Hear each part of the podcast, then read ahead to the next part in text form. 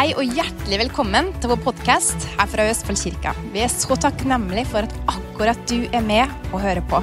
Og vi håper at dette vil være til oppmuntring og til inspirasjon for det. Hallo, hallo. Da er det min tur å dele med dere igjen. Og det syns jeg alltid er fantastisk.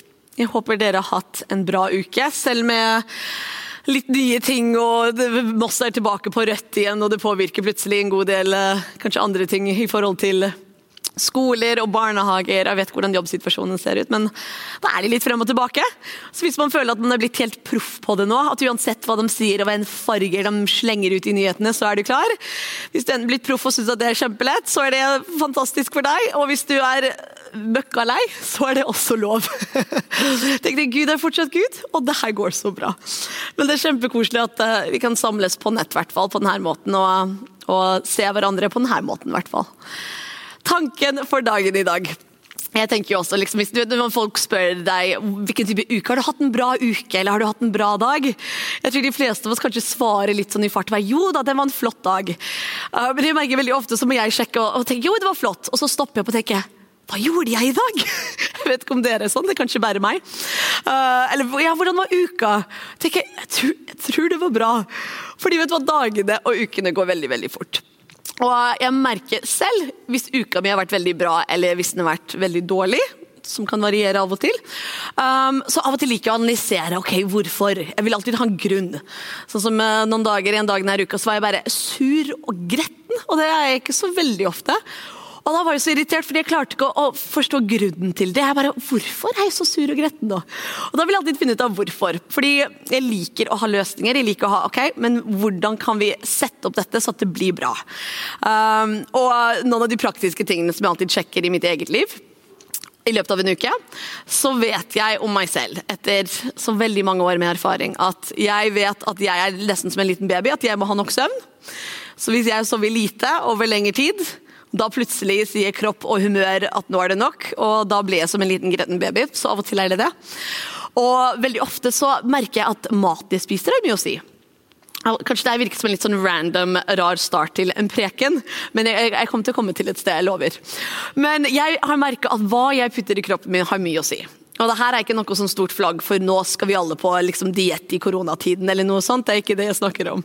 Men jeg har merka, hvis jeg har hatt en kanskje kjip dag hvor jeg føler at vet du hva, nå, nå vil jeg låse meg inn på do i bare ti minutter og ta en lur på do. Og bare, bare for å få sove litt, en liten powernap. Eller man føler man liksom holder på å sovne liksom stående mens du snakker med noen. Uh, eller du merker humør, at du har null tålmodighet. Vet du hva, Av og til, så i hvert fall for min del, så merker jeg at det handler om hva jeg har mata meg med.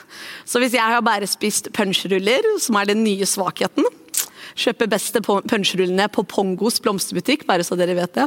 Og jeg har bare spist det til lunsj, og liksom ti kopper kaffe.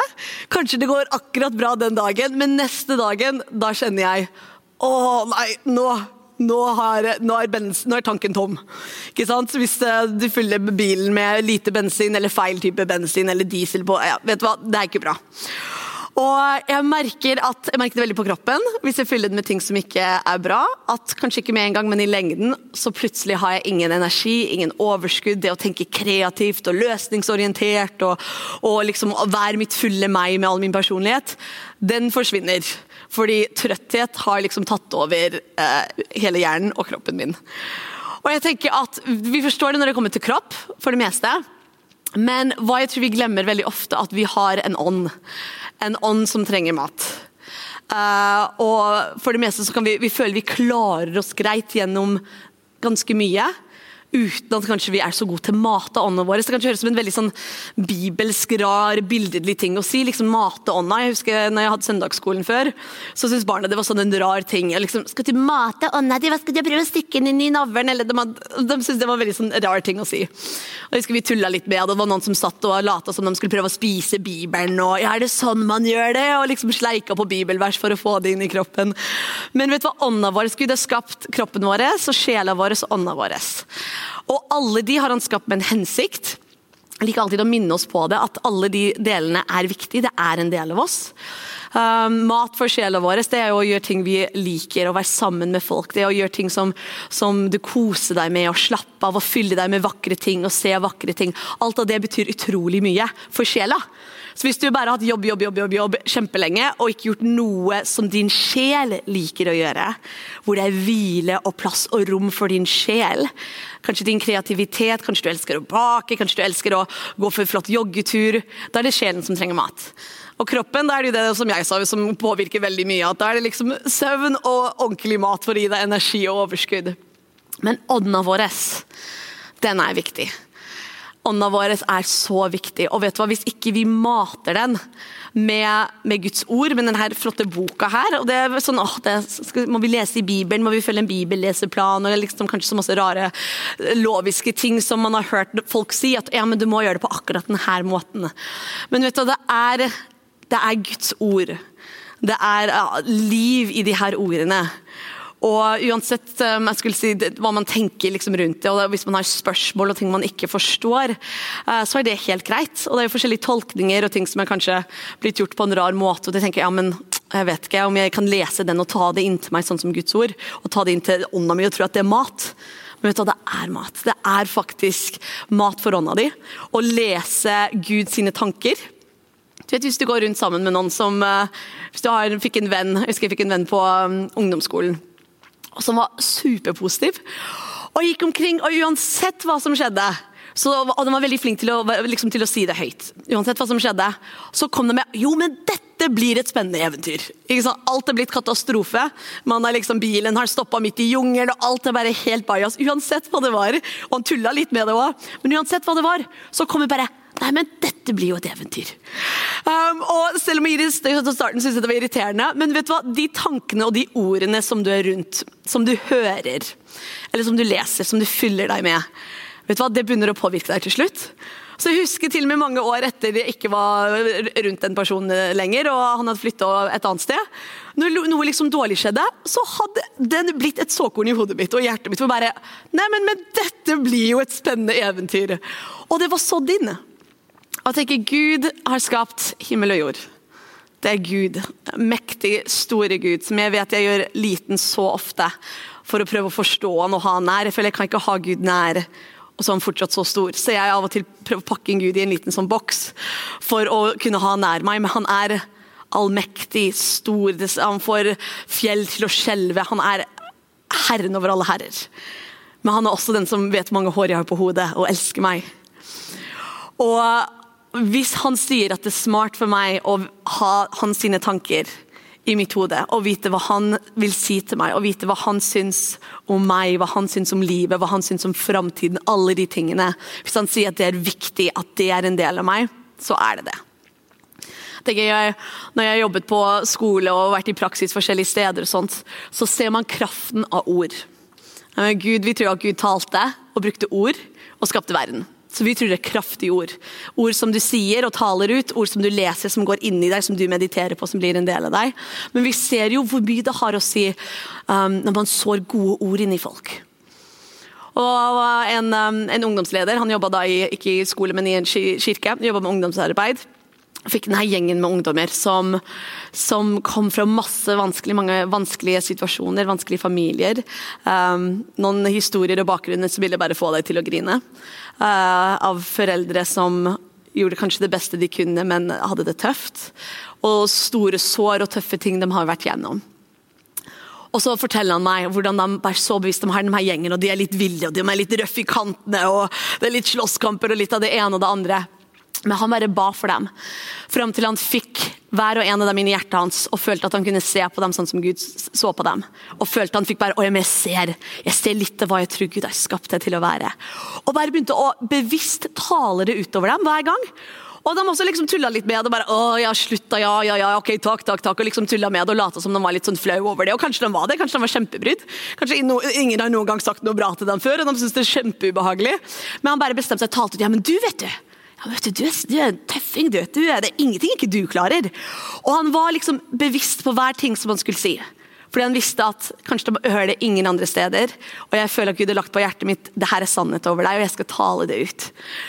Og han så hva det gjorde.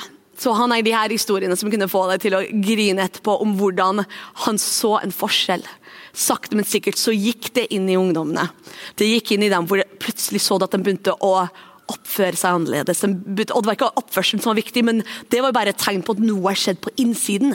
Det er en forskjell på hvordan de ser på seg selv. hvordan de, How you carry yourself. Det er et bra uttrykk på engelsk, men hvordan de liksom bærer seg selv den holdningen de har, de tankene de hadde om seg selv, begynte å bli bytta ut fordi han talte ut sannhet.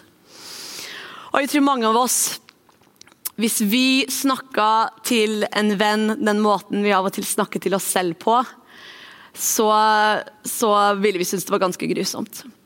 Hvis du hørte en venninne snakke til en annen venninne når de hadde gjort en feil, og messa opp, eller hadde glemt et eller annet, eller hadde prøvd noe nytt og så feila.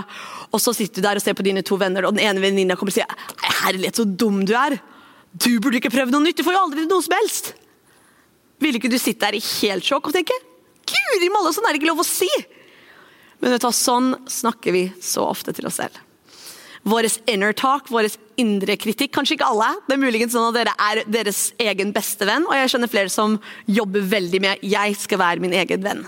Jeg skal heie på meg fordi Gud har skapt meg. Og behandle meg selv og snakke negativt og dårlig til meg selv er det samme som om jeg skulle stå og snakke til noen andre som Gud har skapt, og si grusomt stygge, slemme ting til dem. Fordi Gud har skapt deg. Hvorfor er det rett at du viser Guds kjærlighet og godhet og sier gode ord og oppmuntring og gir masse nåde og tålmodighet og kjærlighet med andre? Fordi du tenker at det er Guds barn og jeg skal være god mot deg, så klart er det greit å gjøre feil og oppmuntre dem og heie på dem. Og tenk, åh, fantastisk, og tenk, åh, ja, men det gleder Gud jeg gir liksom, når jeg og viser kjærlighet til andre og viser Gud til andre. Men så deg selv, som Gud har skapt gir du ingen nåde til, og gir du ingen kjærlighet til, og ingen rom for feil. Og ingen oppmuntring eller peptalk om 'dette går bra, dette klarer du', og 'Gud har skapt for store ting'. Så vet du hva, jeg tror en del av det i mat for ånda vår, vi skal tilbake til det, er det at vi fyller oss opp med Guds ord, hvor han sine tanker, hvordan han tenker om oss. Um, den kontrollen han har, den hvilen vi kan ha i han, den gleden vi kan ha i hvordan han ser på oss, og hvor fornøyd han er med oss. Å ha det som de dominante tankene og den responsen vi har, det tror jeg er viktig. Og det tror jeg er en viktig del av det å mate ånda vår. Jeg tror, det er mange, jeg tror det er vanskelig å forklare. Jeg tror det gir styrke på så mange måter. Sånn som jeg tar de her små vitaminene mine hver eneste dag. Eh, og sånne tilskudd og sånne flotte ting. Og Jeg tar de og spiser de, og jeg merker ingenting. Svelger de ned. Men jeg vet og forstår at det er bra for kroppen min. Og jeg merker Hvis jeg kutta det ut noen uker, så skjønner jeg at oi, nei, det er det. Jeg glemte å ta um, jerntilskuddet mitt, eller jeg glemte å ta vitamin C, eller det er. Akkurat sånn som det når du sitter og leser Guds ord. Hvis du er sånn som kan sitte og lese i mange timer og bare elsker det og lese masse om gangen, kjempeflott. Hvis du er sånn som finner ett vers, og den tygger du på i tre uker, fantastisk. Kanskje du ikke merker det der og da, men det er Guds sannhet. Det er kraft til marg og bein. Det er en styrke i det. Og det å meditere på det og finne vers som du vet at når sånt skjer, da tenker jeg sånn om meg selv. Og jeg merker at det er ikke bra for meg. Jeg tror Den hellige ånd hjelper oss å vise oss hvor vår Achilles heel, hvor liksom svakpunktet ditt er. Og Hver personlighet har jo forskjellige svakpunkter og forskjellige ting som er lettere for dem å tro på. Um, kanskje noen eh, må jobbe veldig med å føle skam. Skam over uh, ting de har gjort, skam over um, hvem de tror de er. Eh, noen personlighetstyper trenger å jobbe kanskje mer med frykt, at de er redd for ting. Eh, andre personlighetstyper kanskje har lettere for å tro på løgnen av at de ikke er verdt noe, hvis ikke de gjør masse ting, og de trenger å jobbe mer med det. Tenk, hvis du spør Den hellige ånd, kjenn at hva er det jeg tror på som er løgn? Det, jeg, det, kommer jeg tilbake til med jevn mellomrom, for jeg vet at Den hellige ånd må minne meg på det ofte. Hva er det jeg tror på? Jeg tror og føler på kroppen at det er sant, men det er ikke det. Hva er det jeg tror på? Og vet du, jeg tror Hvis du spør Den hellige ånd om det når du kanskje har et øyeblikk hvor det er litt sånn stille rundt deg, så tror jeg du får svar. Kanskje ikke med en gang, kanskje han hvisker det til deg senere. Kanskje du får svar i form av en, eh, en samtale med en venn. Men jeg tror du får svar, og kanskje du blir overraska over hva han sier. Hva er det jeg tror på som løgn? Og da når han forteller deg det, så må du jobbe med å bytte ut de tankene. For jeg vil ikke komme til himmelen. Vi har hatt den fantastiske muligheten på jorda. Jeg tenker Det er masse skip på jorda, men det er bare her på jorda um, det er visse ting vi kan gjøre som er bare her på jorda, som vi ikke kan gjøre i himmelen.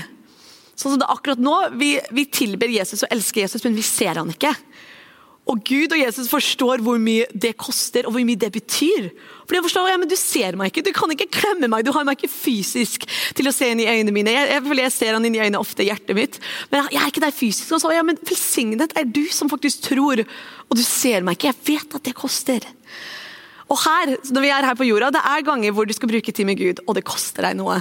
Det er tider hvor kanskje du kommer til kirka, og det koster deg noe. Og du står og hører på og skal synge lovsang, og det koster deg noe å løfte blikket, og istedenfor å tenke på deg selv og alt som er vanskelig, så fokuserer du på Gud og hans storhet. Det er jo så dyrebart. Jeg elsker det verset som jeg sikkert nevnt mange ganger før. med jeg tror det var David. når De brukte å lage sånne store offer eh, og sånne store sånn alter til Gud når de kom til et nytt sted. Uh, og Da skulle han kjøpe landet, kjøpe et kjempeflott land for å da bygge dette offeret til Gud, denne tilbedelsen til Gud i Gamle testamentet. Og Da var det den personen som eide det landet, som sa ja, men du kan bare få det, du kan få det, hvis jeg husker rett. Muligens jeg husker ikke alle detaljene helt rett. Men sa men vær så god, bare ta det gratis, bygg et alter for din Gud, vær så god. Og David sa nei, nei, jeg vil ikke gi til Gud noe som ikke kosta meg noe. Og forstå meg rett at ikke vi skal gå og, um, det her handler ikke om å lide for Gud, at man skal liksom ha det vondt for Herren. Det er, det er ikke hva det er snakk om. Men det er snakk om at å ha den perspektiven at du vet, de gangene det faktisk koster deg noe, så er ikke det bortkasta. Gud forstår veldig godt at den var dyrebar.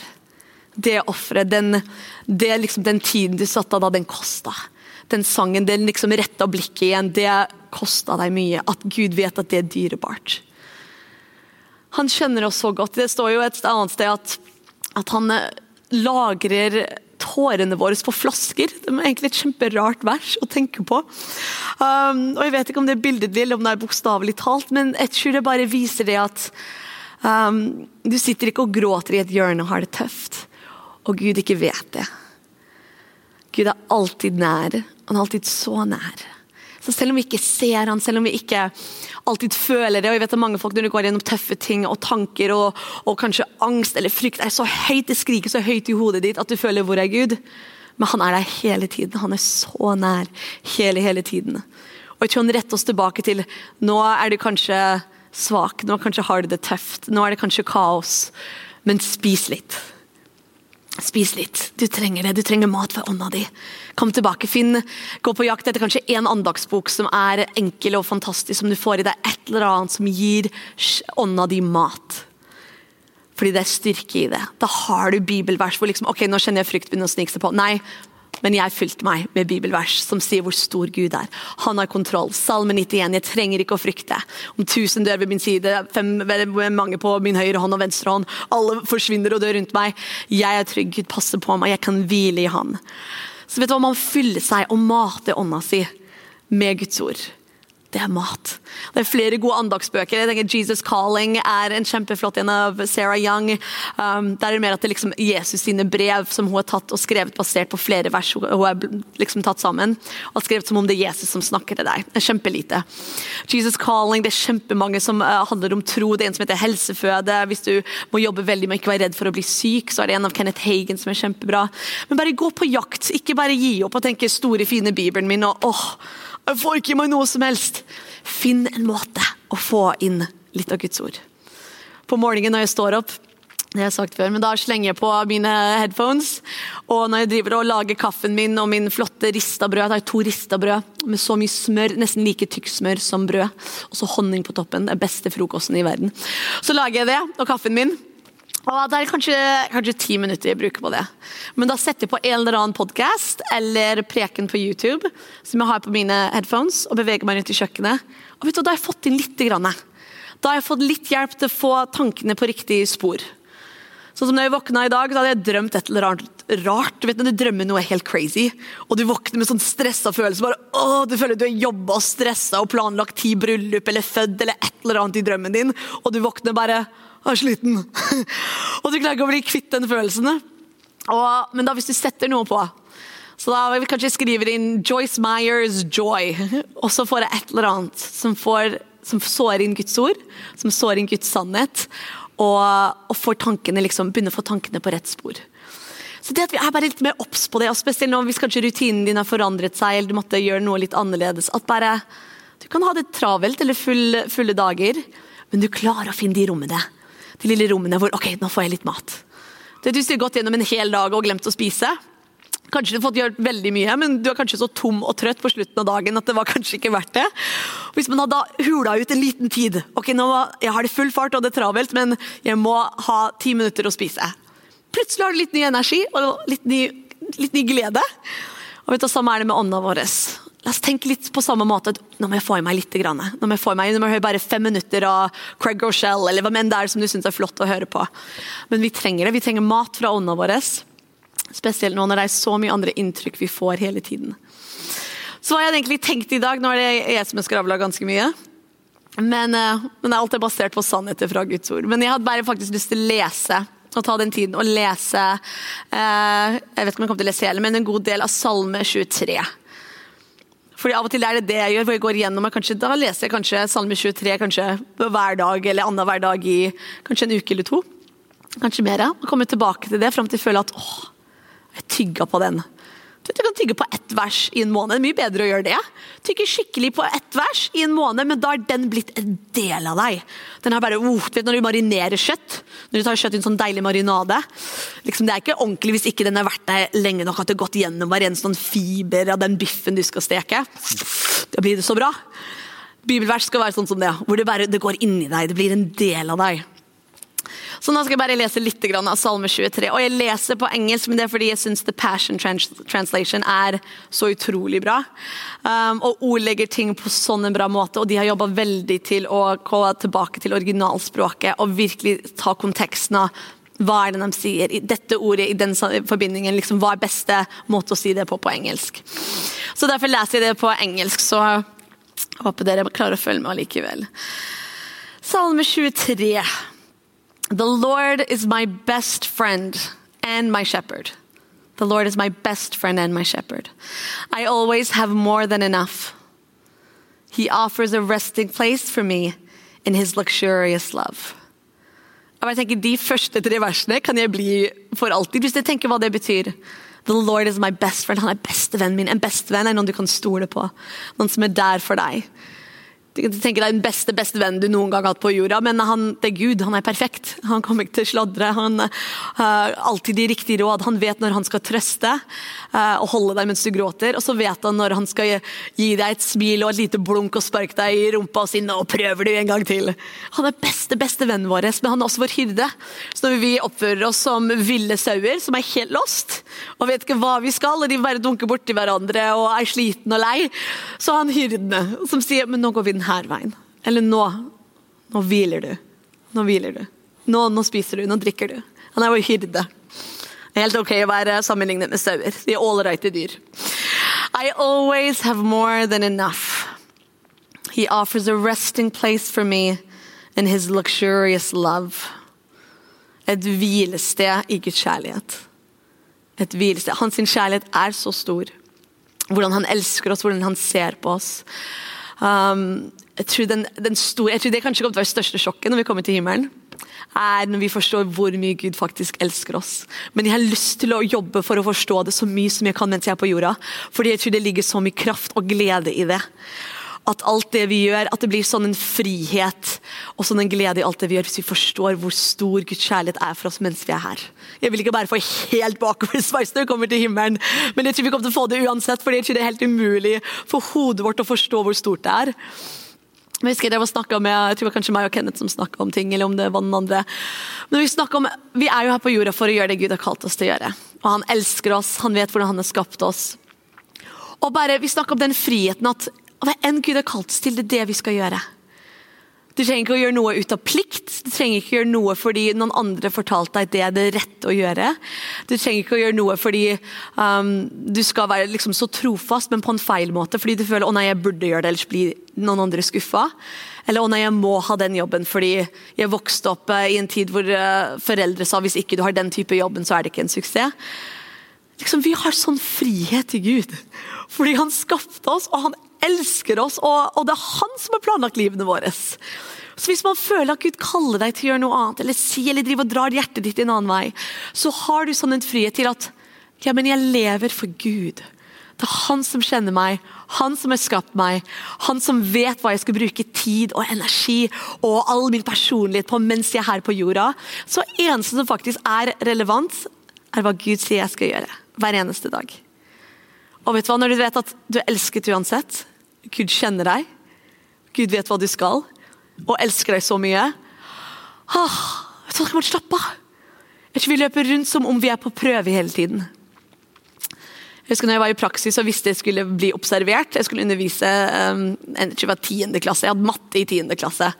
Og Da skulle man bli observert. ikke sant? Da sitter noen bakerst og skal skrive ned alt det du gjør bra og alt det du gjør feil. Og analysere hver eneste ting, med hensikt så klart for å lære noe. Så det er jo en bra ting i den sammenhengen. Men, men jeg var jo så nervøs første gang jeg måtte gjøre det. At en person, Jeg hadde vært råflink før det. Jeg bare følte å, dette er lett og fantastisk. Og med en gang det er en person der som skulle sitte der og gi meg karakter og følge med på hver ting jeg sa, og jeg ble så nervøs. Jeg husker ikke hva to pluss to, to var. Jeg, og jeg snakka enda fortere enn det jeg vanligvis gjør. Det sier noe. Men jeg var så nervøs. Fordi da følte jeg at jeg var på prøve, og noen fulgte med på meg hele tiden. Og nei, og jeg kom til å feile, og det her blir dårlig. Og jeg tror vi lever livene våre som om vi er på prøve så ofte. Og vet du hva, det blir slitsomt. Vi, vi kommer til å feile av og til. Vi kommer til å prøve nye ting, og kanskje det går dårlig. Men vi har en Gud som er så stor, som kjenner oss, som blir ikke lett rysta. Han blir, han blir aldri bekymra. Han vet hva han vil med deg. Og han kjenner deg, han vet hvor vi er hen. Han forstår hvorfor du tenker det du tenker og sliter med det du sliter med. Han vet alt av det. Men han også vet de planene han har for deg som er så gode. Som er så flott. Sånn som Hvis jeg har planlagt en helt rå tur med, med kidsa mine, liksom de flotte overraskelsene, de flotte tingene som er skreddersydd og vet at oh, nå har jeg planlagt en tur hvor uh, hver av dere kommer til å få gjort noe dere elsker å gjøre, og det blir konge, og jeg har mye god mat. Og før vi skal dra, så har de helt sånn meltdown fordi de uh, finner ikke favorittsokkene sine i øyeblikket så vet jeg at følelsene deres er ekte. Så da Som en god foreldre prøver jeg å sette meg ned og jeg forstår fortvilelsen. jeg forstår det vanskelig, Så nå skal vi prøve å finne sokken din. Men hvis ikke vi finner, så tar vi på noe annet så går vi videre. Fordi dette blir bra. Jeg har lyst til å fortelle om det blir så bra. De planene jeg har for dere er så gøy. Det blir så moro. Og jeg tror Gud føler sånn av og til når han tenker og ser på framtida di. Når vi kanskje sitter der litt håpløs og vi syns alt ser mørkt ut, uh, og begrenset og smått, um, og klarer ikke å se noe lyst på framtida, så forstår han hvorfor du føler det. Og forstår hvorfor du tenker det. Men jeg tror når vi bruker mer og mer tid med han, så gleder han seg så veldig til å fylle opp ånda di nok, og gi ånd og kanskje kropp og sjel nok styrke til at du klarer å se fremover og se litt av det han har planlagt for framtida di.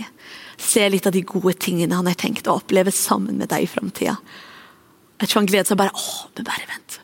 Jeg kan ikke, Hvis min treåring ligger og hylskriker og vil ha liksom den ene sokken sin, eller hva enn tullete ting det er Det er ikke vits da at jeg står og skriker 'Men det blir så bra på tur! Jeg har med Kvikk Lunsj!' Han bryr seg ikke, han er helt fortvila. Og vet du hva, Gud møter oss akkurat hvor vi er. Uansett hva det er som skjer, Gud møter oss akkurat hvor vi er. Er du sliten, så møter han deg akkurat hvor du er. Jeg har hatt flere venninner når de har gått gjennom tøffe ting, enten hvis det var fysisk eller psykisk. Gud har jo ofte vist dem da bilder hvor de kanskje følte at jeg må skynde meg å bli frisk, eller jeg må skynde meg å bli bra, eller jeg må skynde meg å jobbe videre og jobbe, liksom redde verden. Og så har det vært så mange ganger hvor Gud liksom stoppa opp og bare sa men nå, nå, er, nå skal du hvile. Og De fikk sånn bilde hvor Gud holdt dem liksom i hånda, og de skulle bare ligge og de bare lå der og sov. Og bare hvilte. Og bare holdt dem og passet på dem og beskytta dem. Så Gud møter oss hvor vi er, men han har så store ting for oss, for framtida vår. Og en del av det tror jeg er at vi kan finne, uansett hva som skjer, en hvile i hans kjærlighet. En hvile og en styrke og en glede. Og sånn en frihet. At du trenger ikke være redd for å feile. Du trenger ikke være redd for at du gjør noe du gjorde, tok feil valg. Gud er så stor! Gå til han, han fikser det! Tok du feil vei? Gå og Bruk litt tid med Gud. Han kommer til å fikse det. Han kan ordne hva som helst. Han er stor. Han er stor. Han er stor, og han bryr seg. Han er mektig, og han bryr seg. Han bryr seg om deg. Han kommer ikke til å la deg fortsette på feil vei. Han kommer til å hjelpe oss å få oss på rett sted, på rett tid, og gi oss den styrken vi trenger til å se alt det flotte som han har planlagt for oss. Nå skal jeg bare lese litt til, så er jeg faktisk snart ferdig. Da var det He offers a resting place for me in his luxurious love. His tracks take me to an oasis of peace, the quiet brook of bliss. That's where he restores and re revives my life. Og så står det at en annen måte som det står skrevet var He causes my life or my soul to return.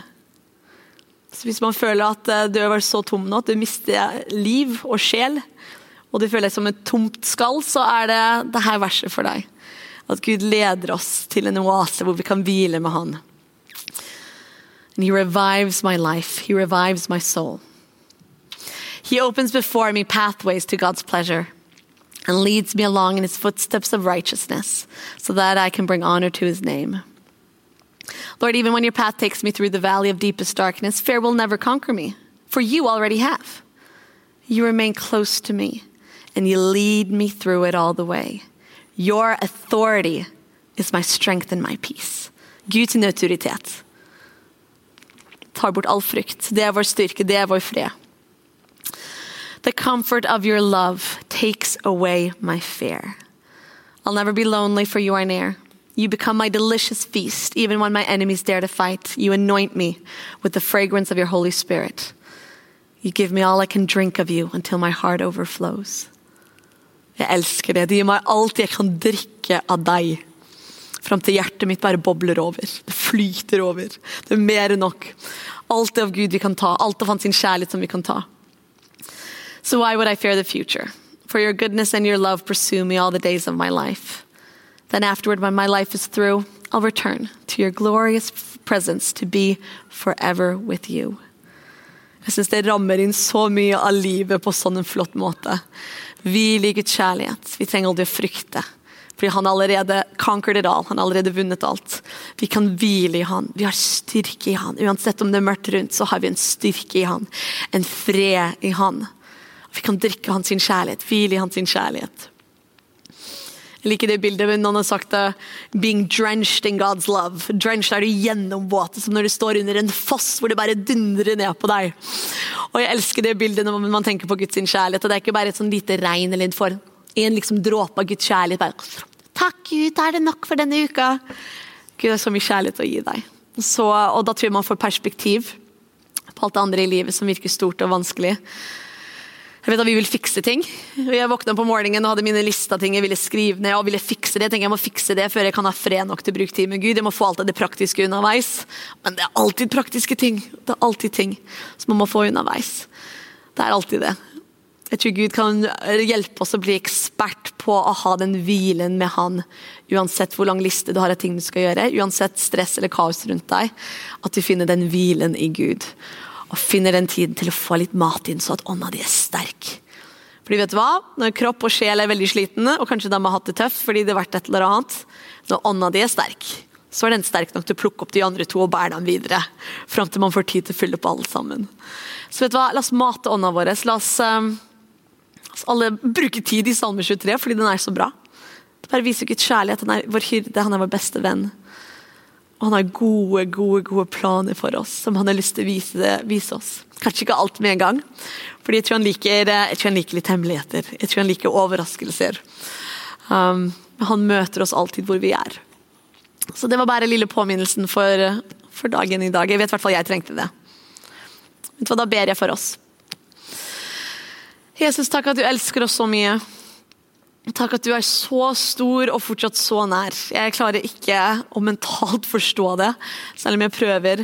Men du er enorm. Du er stor og fantastisk og Gud som har skapt alt som fins. Men du elsker meg, og du har mitt hjerte i ditt hjerte. Og jeg faktisk kan glede deg med bare å være den jeg er. Alle de som ser på, gleder deg fordi du har skapt dem.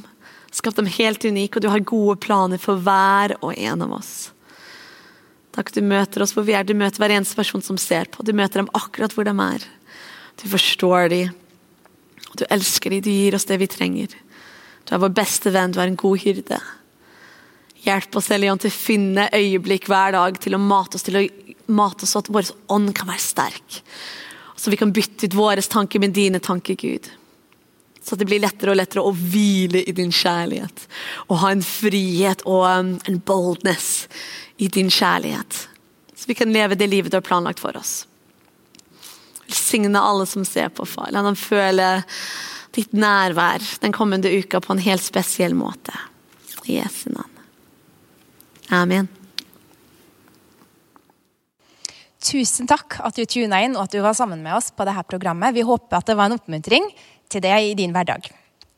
Dersom du ønsker kontakt med oss eller du ønsker å gi en gave til kirka, så kan du gå inn på nettsida vår østfoldkirken.no. Og om du har blitt oppmuntra, eller du ble rørt på en spesiell måte, eller du opplevde noe spesielt godt gjennom at du har sett på disse programmene, så vil vi gjerne vite det. Så da kan du også legge inn den hilsenen til oss via nettsida vår. Ha en riktig velsigna uke.